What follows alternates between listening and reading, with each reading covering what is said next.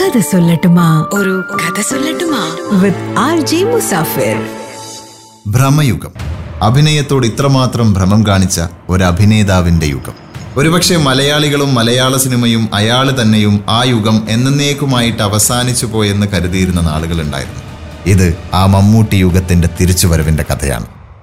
ആയിരം കണ്ണുകൾ ന്യായവിധി സായം സന്ധ്യ വീണ്ടും കഥയ്ക്കു പിന്നിൽ ഇങ്ങനെ സിനിമകളുടെ തുടർച്ചയായ പരാജയം കാരണം ആ മനുഷ്യൻ ഒരുപാട് വേദനിച്ചു. പല പ്രൊഡ്യൂസർമാരും മമ്മൂട്ടിയെ നായകനാക്കി സിനിമ ചെയ്യാൻ മടിച്ചു. കൂടെ തോളിൽ കൈയിട്ട് നടന്ന പ്രൊഡ്യൂസർമാർ പോലും മമ്മൂട്ടിയിൽ നിന്ന് അകന്നു നടന്നു. ഒരുപക്ഷെ മലയാള സിനിമ ഇൻഡസ്ട്രിയിലേക്ക് ഞാൻ ഇനി തിരിച്ചു വരിക പോലുമില്ല എന്നയാൾ ഭയന്നു. ഓർത്തോർത്ത് കരഞ്ഞു. കൂട്ടുകാരോടൊത്തിരിക്കുമ്പോൾ പോലും അയാൾക്ക് അവരോട് സംസാരിക്കാൻ പറ്റിയില്ല. ജനലിനോട് ഓരം ചേർന്ന് നിന്നുകൊണ്ട് പുറത്തോട്ട് നോക്കി അയാൾ വിലപിച്ചു. പോസ്റ്റർ ഡിസൈനറായ സുഹൃത്തിന്റെ മുറിയിലേക്ക് കയറി വന്ന ഉടനെ ഞാൻ മലയാള സിനിമയിൽ നിന്ന് ഔട്ടായി പോയെന്ന് നിലവിളിച്ചുകൊണ്ട് അയാൾ കട്ടിലിലേക്ക് വീണു. ആർക്കും അയാളെ ആശ്വസിപ്പിക്കാൻ സാധിച്ചില്ല. ആ ഇടയ്ക്ക് തന്നെയാണ് ന്യൂഡൽഹി എന്ന സിനിമയുമായിട്ട് സംവിധായകൻ ജോഷി മുന്നോട്ട് വരുന്നത്. അന്ന് പ്രൊഡ്യൂസർമാർ പറഞ്ഞത് മോഹൻലാലിനെ നായകനാക്കുകയാണെങ്കിൽ ഞങ്ങൾ പ്രൊഡ്യൂസ് ചെയ്യാമെന്നായിരുന്നു. പക്ഷേ ന്യൂഡൽഹി എന്ന സിനിമ മമ്മൂട്ടിയെ തന്നെ വെച്ച് ചെയ്യാനാണ് ജോഷി തീരുമാനിച്ചത്. അങ്ങനെ സിനിമ പൂർത്തിയായി.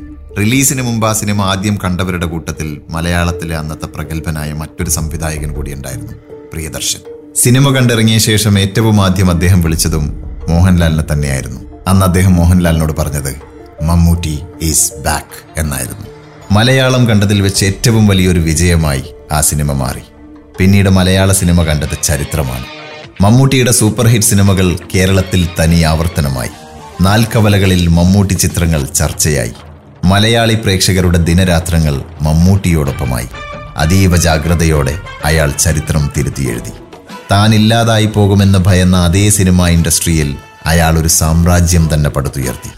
അഭിനയമെന്ന കലയോടുള്ള ഭ്രമത്തെ മാത്രം മുറുകെ പിടിച്ചുകൊണ്ട് തന്റെ പരിഭ്രമങ്ങളെ നിഷ്പ്രഭമാക്കി ആ യുഗം അനുസ്യൂതം തുടർന്നുകൊണ്ടേയിരിക്കുന്നു.